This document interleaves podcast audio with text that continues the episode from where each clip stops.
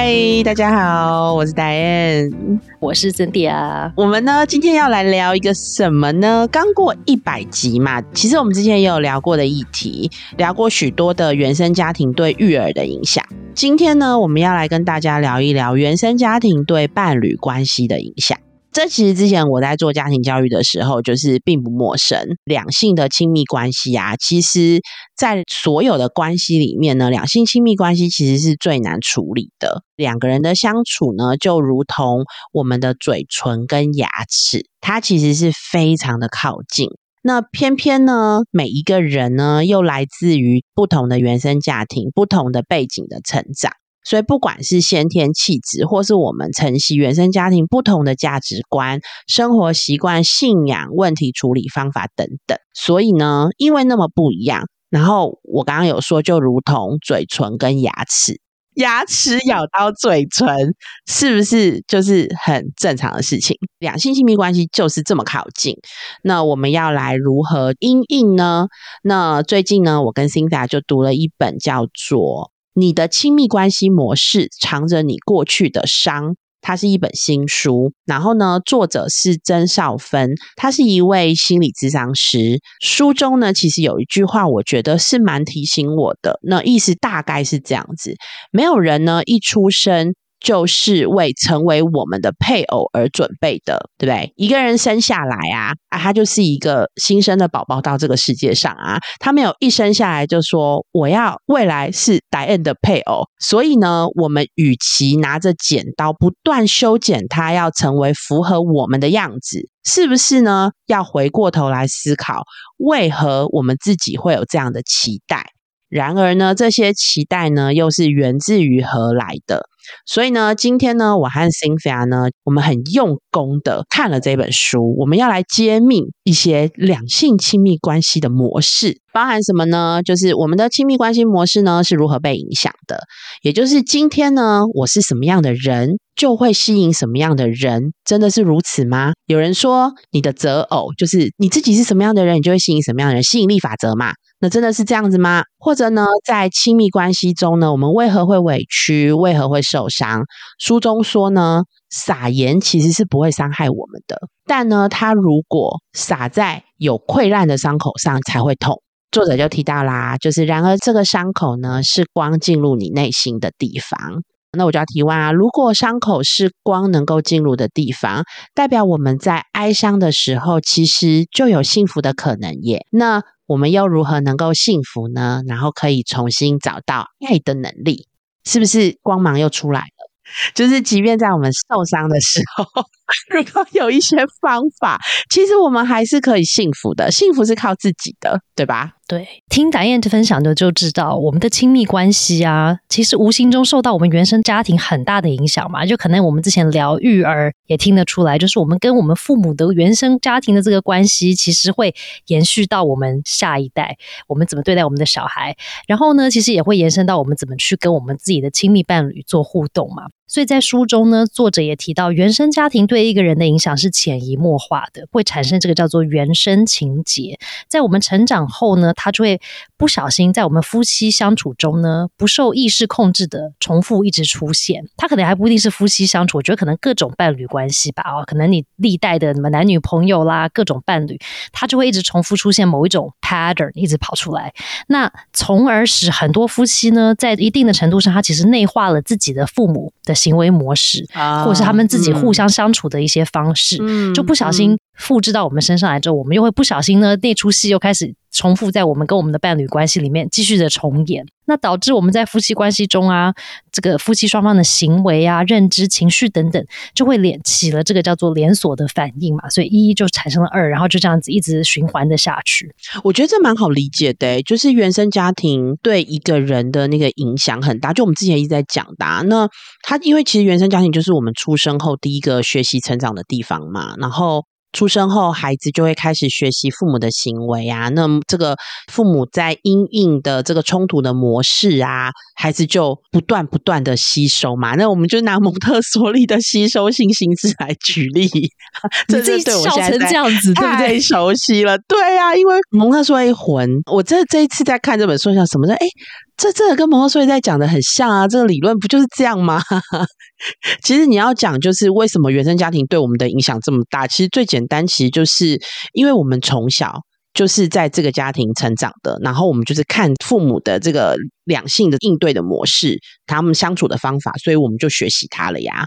因为我们如果没有透过其他的学习，其实我们仿效的对象好像其实就是我们的父母，怎么当一个爸爸，怎么当一个妈妈。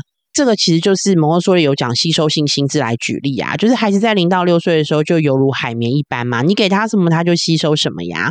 然后这个海绵就是你如果放黑色的颜料，它就变黑色海绵；如果放黄色颜料，它就变黄色的海绵嘛。理所当然，他会观察就是父母的互动的模式啊。那出生后的孩子其实就开始学习，就是父母的行为模式，就要适应这个社会。那孩子在耳濡目染之下，就会传承许多。原生家庭的习惯，包括了就是父母的情绪管理啊、沟通的方式啊。如果就是他们吵架的时候，都是用冷战的方式阴影，那我们很自然而然习得就是哦。吵架的时候，我就先避免冲突、冷战。如果偏偏这样的方式，其实他的父母婚姻都还是可以持续维系的下去，对啊，这很可能就会是他所习得的一种面对婚姻冲突的方法嘛。然后还有父母的这个教育理念啊，和伴侣的相处模式，就是刚刚提到的，以及我们在面对就是矛盾压力的对应方式的这个情况。所以我刚刚就提到嘛，就是如果父母在遇到冲突的时候啊，刚刚是说冷战啊，那也有可能是争吵作手的。那他可能日后在冲突的时候，就会用争吵的方式来取代沟通。对，可是这可能不代表他是喜欢争吵的哟，而是争吵在他这个。一路成长的这个生活当中，这可能是他学习到唯一能够因应冲突的方式而已。但他也有可能在日后他自己的关系相处里面，发现这个争吵模式好像没有办法处理我现在的状况，也有可能调整，这也是有可能的。但是我们要提到，就是原生家庭其实是在一个孩子的人际相处上面，给了孩子很大的影响。记得依附关系是不是也是啊？就是呃，那时候在学习，如果在共生期的依附关系，其实它也奠基了往后这个人在亲密关系的这个依附能不能好吗？那在书中其实也有提到，其实原生家庭也对我们的择偶是有影响的。尤其又在华人的社会里面，但是他这边在讲的影响，其实并不是那个早期我们讲的那个媒妁之言、指腹为婚，这边讲的并不是这样子的影响啦。书中提到的其实是多数人的这个梦中情人啊，通常是理想父母的投射。对他那时候讲梦中情人的时候，我还有一点想说，嗯，为什么梦中情人？可是我的梦中情人的样子并不是我爸爸呀，我爸爸听到应该会很难过。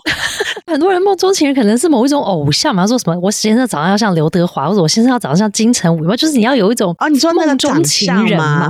对，就外表啊，或者说什么个性啊，可能会有一些我们想象的那个个性。我绝对相信，有的人的择偶就是可能是他爸爸的那个样子，因为他爸爸真的太完美了，在他的心目中，他可能又爱家庭，又照顾家庭，对小孩又很好，所以他可能觉得他未来的老公应该就是要像他爸爸那样。我相信是有的，对，但应该不是每一个啊。那他这边就讲到呢，你的梦中情人，他说是理想父母的投射。好，那我们就要讲，那到底什么是理想父母呢？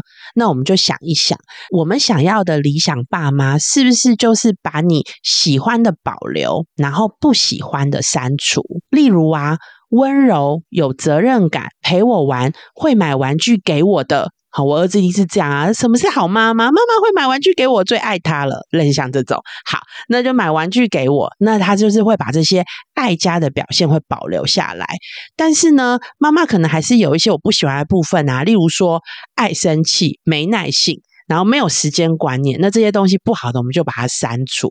所以呢，他的理想父母的投射呢，就是在讲到许多人对于择偶的条件是。将父母的优点要加以传承，然后呢，缺点呢加以改进。好，所以呢，就有一个例子啊，例如说有一个女孩，她的爸爸呢长得很帅，然后有才华，然后呢花心。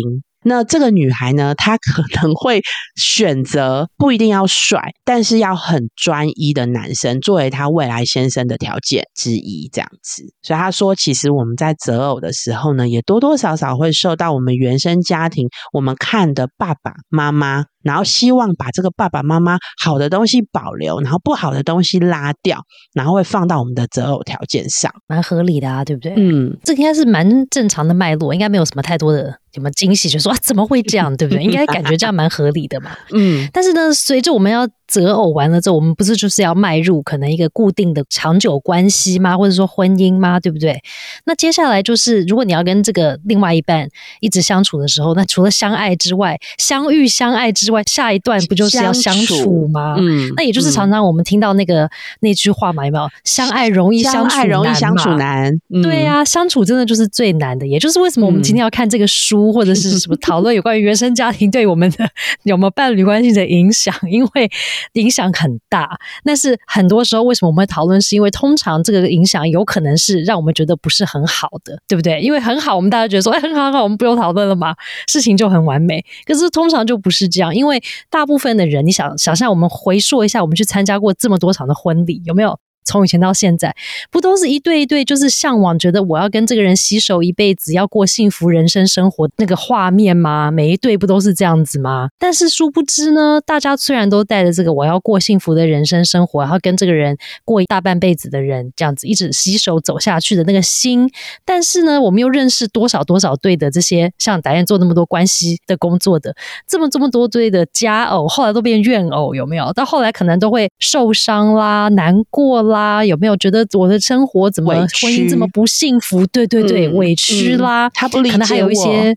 对，那种很多的那种抱怨，然后还有可能还有罪恶感，有没有各种这些情绪都在里面？那到底是发生了什么事呢？对不对？明明大家都想幸福，可是为什么又有这么多不幸福的人呢？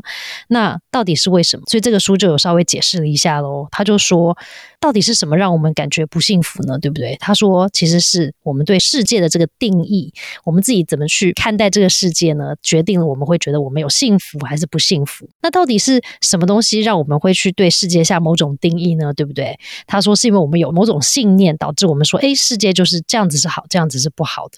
可是呢，那又是什么东西造成我们有这么多的信念呢？他说，其实就是我们在成长过程中所经历的一切。有没有从生到后来的一切的东西，我们就有点像那个录音机一样，或者像导演讲那个海绵，就把它全部都吸进来，吸进来了。所以呢，这些所有的经历就会带给我们一些讯息，然后呢，这些讯息就会让我们产生了不同的信念，然后对于我们的世界就下了某种定义喽。然后呢，下了定义之后，如果我们经历的一些事情不符合我们的定义的时候，我们就觉得，哎。这个不好，这个不幸福，这个不开心，对不对？于是书上，我觉得这个书呢也蛮有趣的，因为他都会在刚刚像导演讲的那个撒盐的那个有没有？他都会在一个感觉让你觉得好像是人生怎么那么黑暗的时候，他又要给你一个光，因为他就说，我们每一次遇到一个困境呢，其实都是有一个信念在发挥它的作用。遇到困境的时候呢，我们了解这个信念的时候呢，我们就可以去做一些什么不一样的改变呢？会看到说，哦，原来我的信念是这样子，导致我有这样子的困境，那我的困境就可以解脱出来喽，是不是？理论上是这样。作者也就说啦，有些时候我们的儿时的这些深刻的很多的信念呢，会让我们信以为真，觉得哎，世界就是这样子啊，人就是这样子。我们知道人就是很聪明，我们就会做归类嘛。有没有体验很多事情之后，我们就会归类说，哎，男生女生的相处可能就是这样。我吵架的。时候呢，我用冷战，或者是说我用暴跳如雷的方式应对，诶，结果就会是这样，所以我们就会设定很多很多的这种呃信以为真，就是真实状况真的就是这样子的一些设定。设定完了之后呢，很多时候我们就没有办法放过我自己，因为我们会觉得说，诶，我也应该要这样这样这样啊，人应该要这样这样这样啊，我的伴侣应该要这样这样这样啊。嗯。可是当我们自己或者我们的伴侣没办法做到的时候，我们就困扰了，我们就不幸福了。然后呢，我们还常常要不小心的要用别人的眼光来看待我们自己，因为我们很习惯，我们都要想要得到，就比如以前我们常讲的嘛，想要得到认可啊，想要得到爱啊，想要被接纳，所以我们就会不小心用了可能曾经我们父母怎么看我们的方式去看了我们自己。有伴侣的时候，还要用我们以为我们伴侣要看我们的方式，又要去看自己，所以人是不是无比的累呢？那他也讲到这个，我觉得非常有感的这个的，因为他就讲到说，小时候大人对我们就会有有时候会有一些我们解读为批评的一些话语或者是一些行动，然后呢，我们就自己形成了一个我比别人差的一个信念或者一个概念。然后像我这种为什么很勇敢，是因为我容易有那种要求完美的性格嘛。书上就说，如果呢你是这个完美主义者。常常就会有深层的一种动机，是一直很努力在证明说，哎，我没有比别人差哦，我比别人好哦，或者我至少要跟别人一样好嘛，对不对？但我一定没有比别人差，所以就要一直重复这个轮回去证明说，哎，我很好，我很好哦。但是，一旦出现问题的时候呢，有这种。追求完美的人，性格的人就很容易会被一种焦虑的感觉带走，因为你就会一直觉得不够好的时候就很焦虑，要怎么办？怎么办？一定要做一些什么，对不对？那那个我比别人差的那个自责的声音，常常我们不是内在很多自己的那种对话吗？那个我觉得哎，我不够好，不够好的那个自责的声音呢，常常就会跑出来，然后就会影响到我们自己的，不管是心情也好，或者说采取的行为也好，就会跑出来。那书上呢也蛮有趣的，他就其实也蛮带幽默，他就说追求完美呢的人，其实就是等于在追求完蛋，是不是？是有点好像有点恐怖，有没有？所以追求完美就不是一件好事。他就说追求完美会让我们带着。就是完美的期待，然后我们就只会一直看到说，哎，这个不够好，那个不够好，在我们自己身上也是，然后我们在面对伴侣的时候也是，我们就会一直看到说，哎，这里不好，那里不好啊，就有点像达燕刚开始讲的，会很想要去用个剪刀把它修剪一下，想说，哎，这里不好，我们就把它修一修嘛，这里很好，你就留下来嘛。可是我们就是一直想要去改变，改变这个关系，然后改变这个对方，所以呢，他就说，对于我们这种完美主义的人呢，最好的一帖药其实就是要幽默跟宽恕。所以我们要多多更多的幽默，然后呢，要有更宽恕的心，可以面对我们自己，也是要面对我们的伴侣，其实也是。嗯，嗯对耶，自己可以做就是幽默跟宽恕。但你刚刚在讲那一段的时候，我又很有感啊，就又马上连接到你知道我在培训的时候，这真的就觉得说，哦，那真的身为成人，成人有多重要？婴儿最重要的心理的两大支柱，一个其实就是对世界的信任嘛，然后另外一个其实就是对自己的信任。那我们要怎么对世界的信任？其实，在孩子一出生那一刻开始，其实所有环境的一切，他都在感受这个环境是不是欢迎他的。这个的一切其实就跟你家中的成人就是有很大的关系了呀。你有没有把环境营造是欢迎这个孩子的？你家中的家具的尺寸是不是适合这个孩子的？你提供给他的东西是不是适合他发展的？然后你成人的言语是不是接纳他的？还是就是他一哭呢？你是跟他讲说你是同理他哭，觉得哦你是不是饿了？你现在哭是不是尿不湿了？那我来帮你看一看。还是他哭的时候说。好烦哦！你可以不要哭吗？连这种言语都可以让孩子感觉他是不是有在这个群体里面得到归属？对，所以其实哦，就是在依附理论中就有提到啊，就是你如果在儿时有好的亲子依附关系的时候，在未来它就是一个未来亲密关系的基础。儿时你就要感到就是安全跟归属感，然后才能让我们可以更自在的进入就是另一段的亲密关系。对呀，所以为什么原生家庭这么重要？就是因为它其实。不只是好像孕育我们生命，就是我们诞生在这个家，它其实就是环环相扣，连到了很多的依附关系啊，我们对世界的信任感啊，我们怎么看待我们自己啊，或者我们怎么看待别人啊？我觉得这个整个都会串联在一起。为什么就是在后续会对我们，不管是在跟伴侣相处上，或是跟小孩相处上，会有这么大的影响，对不对？然后为什么会一代一代的相传下去？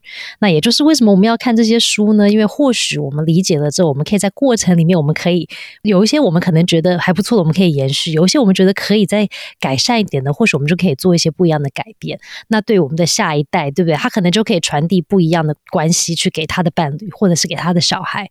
那可能就会在这个过程里面有一些些不同的风景吧。哈，也不知道会发生什么事。但是作者他又提到了，他就说，在我们的这个成长过程里面呢，常常很多人我们会出现两种不同的创伤啊，创伤其实很多吧，随时都会发生创伤。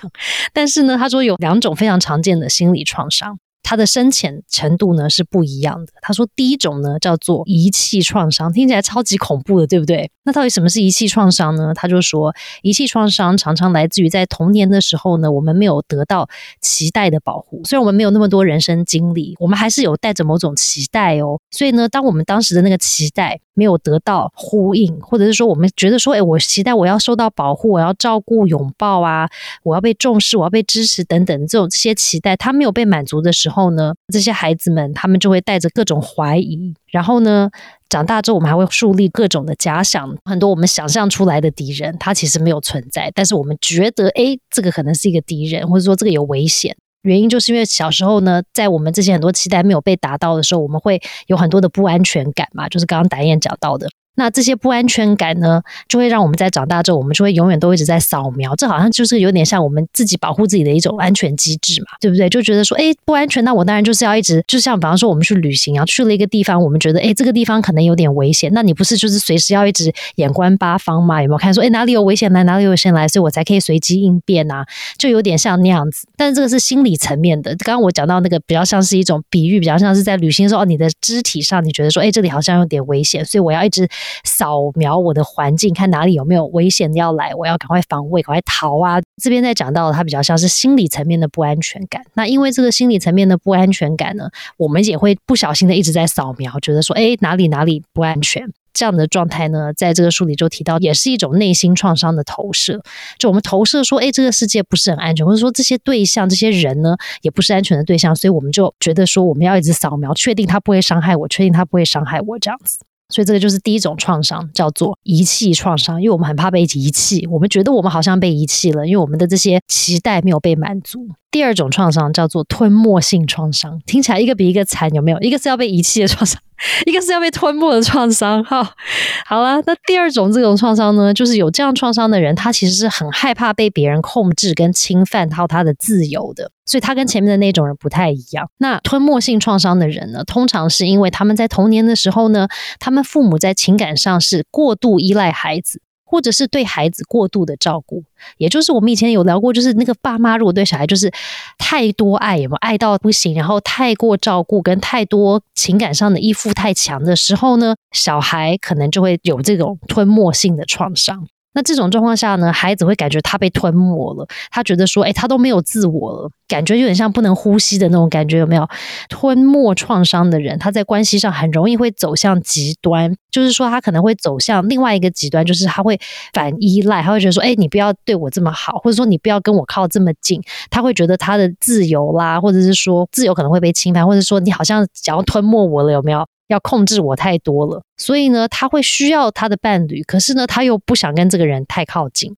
一旦这个人可能离他太近或者太亲密啦，给他让他感觉太多爱啦，他就会觉得很有压力、很有压迫感。那潜意识呢，就会想要把这个人也是想象成他的假想敌，有没有？觉得那个一直要来侵犯我、一直要来控制我啦，一直想要让我没有感觉、没有自由的那个假想敌又会跑出来了。所以呢，长大以后他们就会更倾向于呢，一切要在他的掌控之中，不能被别人掌控啊，他要掌控。跟别人相处的时候，他又需要有各自独立的那个空间呐，有没有有一点距离，他才会觉得比较好。不能就是每天都这样黏在一起啦，所有事情都一起，他就会觉得哦天呐，太可怕了。所以这个就是两种书里提到的一种创伤。嗯，我可以想象，就是遗弃型创伤跟这个吞没型创伤的人，如果这两个人结合在一起啊，一个人肯定是就是一直要抓，一直要索取爱，因为那个遗弃上在他的经验里面，就是他很缺乏爱。啊，感觉被遗弃，所以他如果有爱的话，他一定要狠的把他抓住。但如果他遇到了这种吞没型创伤的人呢，就很有趣了，因为他们其实不希望被粘的那么紧，因为小时候的经验被这个情感依赖太深了嘛，所以他们就希望还是要有点安全距离比较好。对，所以他们就是一个要抓，一个要逃，所以逃的人就会担心，就是会失去自我，不想被掌控啊。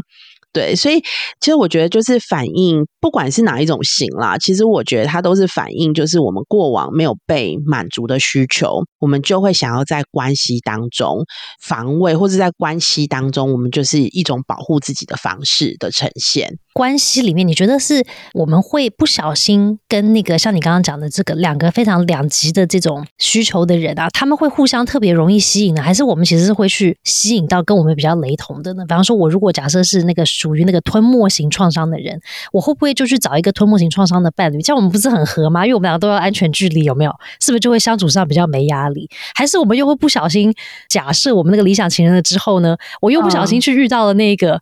很多爱，很多爱，一直要跟我黏在一起的那一种人，就双方是不是就辛苦？就已经像你讲的，一个要一直黏在一起，另外一个人又一直想要逃走。你之前的经验里面，到底我们会是比较是倾向于是会找到一个跟我们比较相像的人在一起呢，还是我会不小心又怎么样的吸引到一个跟我相反需求的人呢？我忘了书里面的观点是什么，但是其实这有研究，诶这真的有研究做过。我印象好像是不一样的人会相互吸引，因为我没有，所以我有时候会有些渴望。所以我会被这样的人吸引，可是其实研究有啦，有那个比例，但我真的忘记了。但是就像刚刚书上前面一开始我们分享的，不是他就讲到说，我们原生家庭的样貌，比方说我们 copy 了我们父母对我们的方式，有没有可能他们互相是假设以刚刚那个吞没型的创伤来说，如果他们的互动是那个太多爱太多爱，只要给对方给对方的那种互动的话，其实我们会不小心去 repeat 他们的那个模式嘛？虽然我们不想，对不对？可是我们。不小心潜移默化吸收了之后，对，我们又在无意识的状态去重复了这样的，因为重复了这样的状态嘛。可是如果以我之前学习到的，就是它可能会有两种，因为它会内化。也就是说，如果今天我很不喜欢的话，我其实就会逃。举例好了，如果我的爸爸妈妈是会打小孩的，然后呢，我若被打得很惨，我可能心里我就会出现一个就是。我以后绝对不会打我的小孩，因为我被打的很惨，我非常非常的不舒服，我非常想要逃离这个家，所以我以后绝对不会打小孩，不会成为这样的父母。以后可能他就会是一个完全不打小孩的人。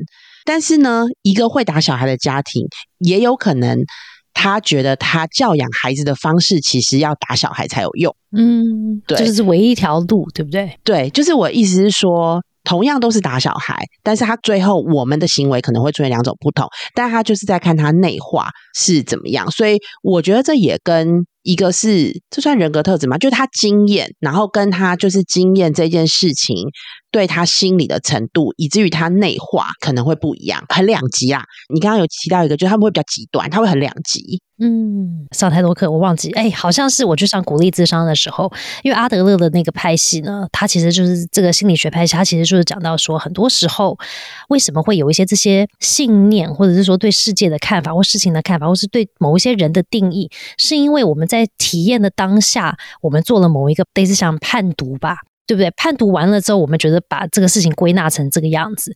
可是同一个事件呢，它如果发生在假设我跟达燕不同个性，或者说不同天生气质的人的上面，虽然我们可能假设我们两个是姐妹好了，那我们经历同一对父母，他们对待的方式可能是非常雷同的时候，我们两个会内化的那个定义，或者是说呃内化的那个信念，有可能完全可能也会不一样。嗯嗯嗯，对，也就是像你刚刚讲的，就是两个人经历，假设我们都是经历到可能爸妈。打小孩的，可是呢，我定义呢，可能是觉得说啊，这个很糟糕，所以我以后不要再打小孩了。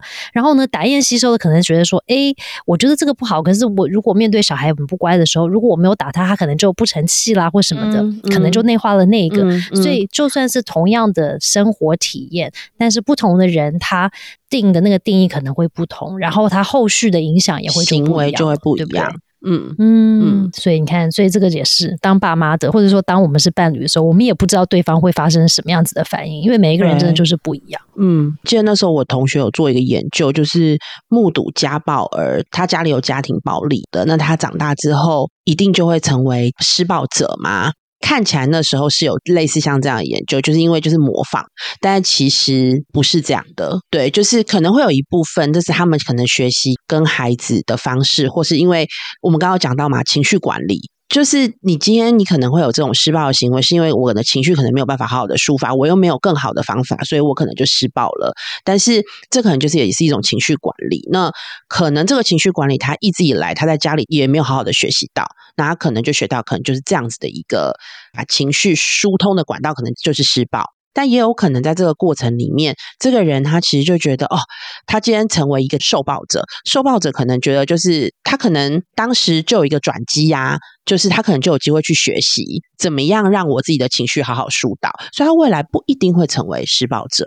而且我们学习到的就可能是，比方说我可能不知道怎么管理情绪，或者是怎么去抒发情绪，可是抒发的方式可能不同啊，对不对？可能有一些人抒发的情绪的方式可能是。他可能需要打人，可是呢，有一些抒发的方式，他可能会选择说：“那我可能要去练拳击，有没有？”就是他可能找到了一些不同的抒发方式去帮助自己抒发。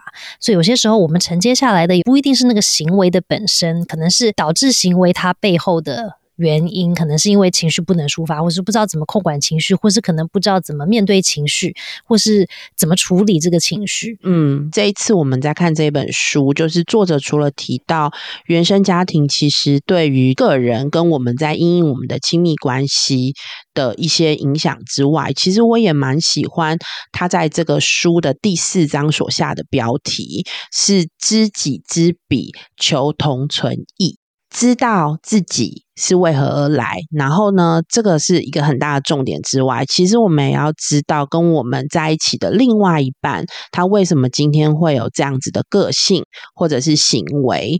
那因为我毕竟就要跟他相处嘛，我不能说哦，我跟你结婚了之后，然后就发现相处好困难，然后原来我们两个的家庭背景这么不一样，然后就放弃了，对不对？不太可能。今天我觉得，之所以大家还在一起，然后但是又觉得有点委屈、有点抱怨、有点痛苦，就是我们还是希望能够。都在一起，但是相处又很卡。对不对？那所以呢，我觉得作者就有提到，就是求同存异。我们要找到就是我们彼此相同的地方，我们可能要找到我们彼此可以一起努力的目标跟方向。然后呢，不一样的怎么办呢？不一样的可能以前，我觉得就是很有趣的，就是我自己也觉得我自己刚入就是家庭教育的时候，就是也会觉得说，哦，对了，我学了之后呢，我就要来改变对方。就是修剪吧，修剪它，让它可以成为我要，所以我有很好的驯夫术。可是不是啊？你越训，你就会觉得越挫折，因为这个人就没有办法修剪成你想。还有就是，不是你挫折，如果他当时愿意，他可能十年后他也不一定愿意，因为他跟你在一起就没有他自己了嘛。那会不会有可能就丧失了你当时跟他在一起的原因？我们都不知道。所以呢，他就说，如果我们有差异的地方呢，我们是不是就可以让它继续存在？我们都不要改变对方，但是我们可以看，我们可以一起努力的方向是什么？对，那其实这个原因呢，也就是因为我们每个人就是从不同的家庭与背景成长的呀。他让我们看到，我们每一个人受自己的原生家庭的影响有多深。所以他也让你看到对方，他受他原生家庭影响也很深。这个原生家庭带给他的一定有好的跟不好的，有我喜欢的跟我不喜欢的。所以你知道吗？其实我们有一个有点类似，是我们这一代跟上一代的这种，好类似像大家很喜欢讲婆媳关系。好，只会讲婆媳，但是其实有没有公公跟媳妇关系差也有可能啊？有没有可能是女婿跟丈母娘之间关系差，或女婿跟岳父之间都有可能？记得我们之前有一个就是食物的工作坊，然后就是有一个专题是在讲这个，我们带的活动其实就是。我们去思考一下，对方来自于他原生家庭，你觉得喜欢的部分，也就是如果今天他的这个特质其实是温柔，你很喜欢他这个特质，而且这个特质其实是承袭于他的原生家庭的，就让他们去思考这个是好的部分，因为一定有你喜欢跟你不喜欢的，但你不喜欢的其实会在他身上，那我们就去看我们喜欢的。如果我今天还想要跟这个人继续相处的话，嗯，这其实是我觉得是一个蛮正向的看见。作者其实在讲的就是说，其实回到我们刚刚讲，就是修剪。如果我们想要修剪对方的话，不如其实是来了解自己，或是调整我们自己。对，最终其实我觉得幸福的那个钥匙还是在自己身上。对，所以作者其实就有提到，就是我们其实是可以修剪我们自己的期待的。我自己以前的体悟就是，当我们一直把期待啊放在别人的身上，我们其实就是把幸福快乐的钥匙交给别人，因为要他做什么我才会快乐，或是他做什么就会让我觉得不幸福。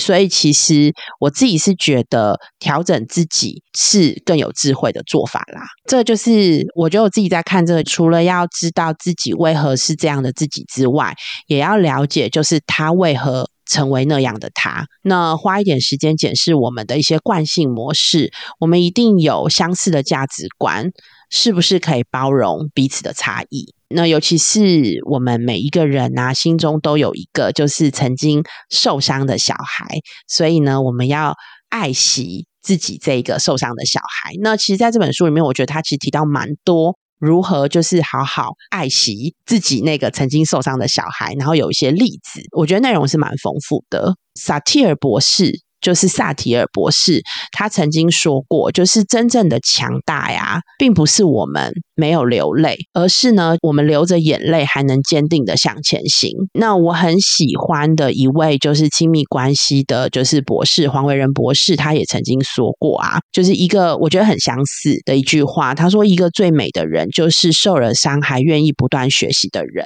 对，所以，嗯，这本书就是给我的感觉是，他带我们去相互沟通、成长，然后学会就是真正去爱人和被爱的各种观点，然后也呈现了。如何与我们自己内在小孩的对话跟和解，然后可以增加自己的内在力量。嗯，而且我很喜欢，其实我们在开始录音前，白燕分享的一段话，就是为什么？那如果我们都知道这个家庭给我们的创伤的，那看完这个书之后，会不会落入说，哎，我会变成这样子，都是我的爸爸妈妈的错啦，或者是我的伴侣这么讨厌，也都是他的爸妈的错啊？那我看了这个书之后，会怎么解读这个事呢？对，就我刚刚其实，在一开始有分享，说实在话，就是如如如果要以就是工作坊来说，其实每一次在做两性关系的工作坊，原生家庭的这一课一定都是很大，就是很重的一个课程，而且它其实是一个蛮沉重的课。对我来说，其实我也是这么觉得哦，因为很多人在走原生家庭这一课的时候。可能需要说出，因为我们必须要让他整理他的思绪，然后会鼓励他可以说出来。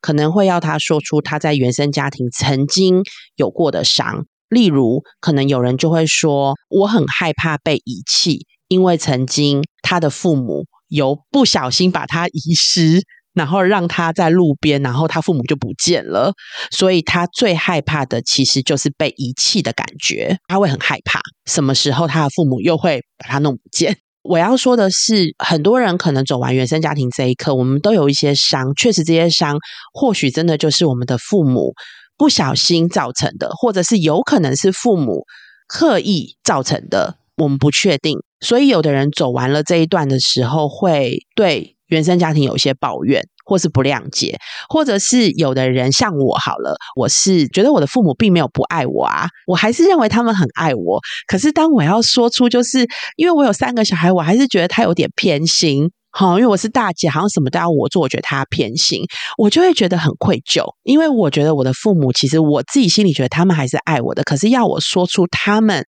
的我要抱怨他们的时候，或者我觉得在我的观点里面，我觉得他们做的不好的地方的时候，我还是会觉得对他们，我会觉得很抱歉。我怎么可以跟我的朋友们，或者我怎么可以跟我的团体成员讲说我的爸妈不好呢？好，可能会有很多人是这样的想法，但是呃，我觉得换一个角度，就是其实我的父母，他们可能在他们那个年代，没有人教他怎么样当爸妈，没有亲子教育这件事情。没有亲职效能这件事情，因为这也就是我们在当父母的这个年代，其实才开始有这样的类似的这样的课程嘛。所以他们已经是用他们当时他们觉得最好的方法来对待我们了，有点像是我跟新一代，我们之前也聊过，有一集叫做“我都是为你好”，好情绪勒索。我真的不相信他们在讲“我都是为你好”的时候，他们有带一个目标性。你一定要达到这个，所以我要你一定要做这件事情。他在讲这句话的时候，我觉得他当时心里真的认为他这么做，他这么说是为你好，只是在他有限的知识好了，或者是有限的学习之下，他们当时是这么认为的。我要讲的是说，我们今天在做探讨不容易，会踩到一些很痛的点，会让我们可能会有些愧疚。而且甚至会让你觉得我好不应该。终究，我觉得我们今天在看这件事情，只是多认识我们自己，让我们可以走过我们现在卡住的点。曾经啊，黄博士的太太，我记得他也有分享过，他说他也有同样的经验，就是在讲原生家庭的时候，他觉得他好像很罪恶，因为他跟现场一千多人分享他的父母怎么对他。然后这个听起来就会觉得说，对呀，爸爸妈妈怎么可以这样子做呢？对不对？但是呢，他觉得他也要鼓励大家，我们说出这个不是在一千多人面前指责父母，而是我们透过这个事件更认识我们自己，然后让我们自己可以越过那个当时困扰我们的事件。因为当我们没有看见我为何成为现在这个样子的人的时候，我根本不知道我下一步要怎么做。也就是说，如果今天我对于某一个主管或者某一类型的主管，我就是觉得每一次他只要当我主管，我可能就要递辞职单了，我就没有办法做下去了。我可能可以看到，因为这个主管。太像我妈了，太像我妈那种，就是每一次她都要好。我们讲那刚刚现在有一种什么吞没型的，对不对？吞没型伤害就是哇，她那个高度的强度的，就是让我觉得我被她控制了，你知道吗？然后我明明就想要逃离我的家庭，所以我可能很早就要搬出去住，因为我不想要再被控制。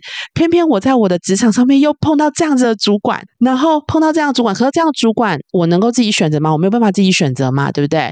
那难不成我就永远？遇到这种主管，我就要辞职吗？但这就是我人生永远的课题，所以我可能要看见我为什么每次遇到这样的主管，我就会想要递辞呈，我就想要离开。到我其实可以看见，哦，原因是什么啊？原来我觉得他像我妈妈，所以我那个内心的小孩就跳出来了，告诉我说：“你快逃吧，快逃吧！”因为这是当时你保护你自己的方法。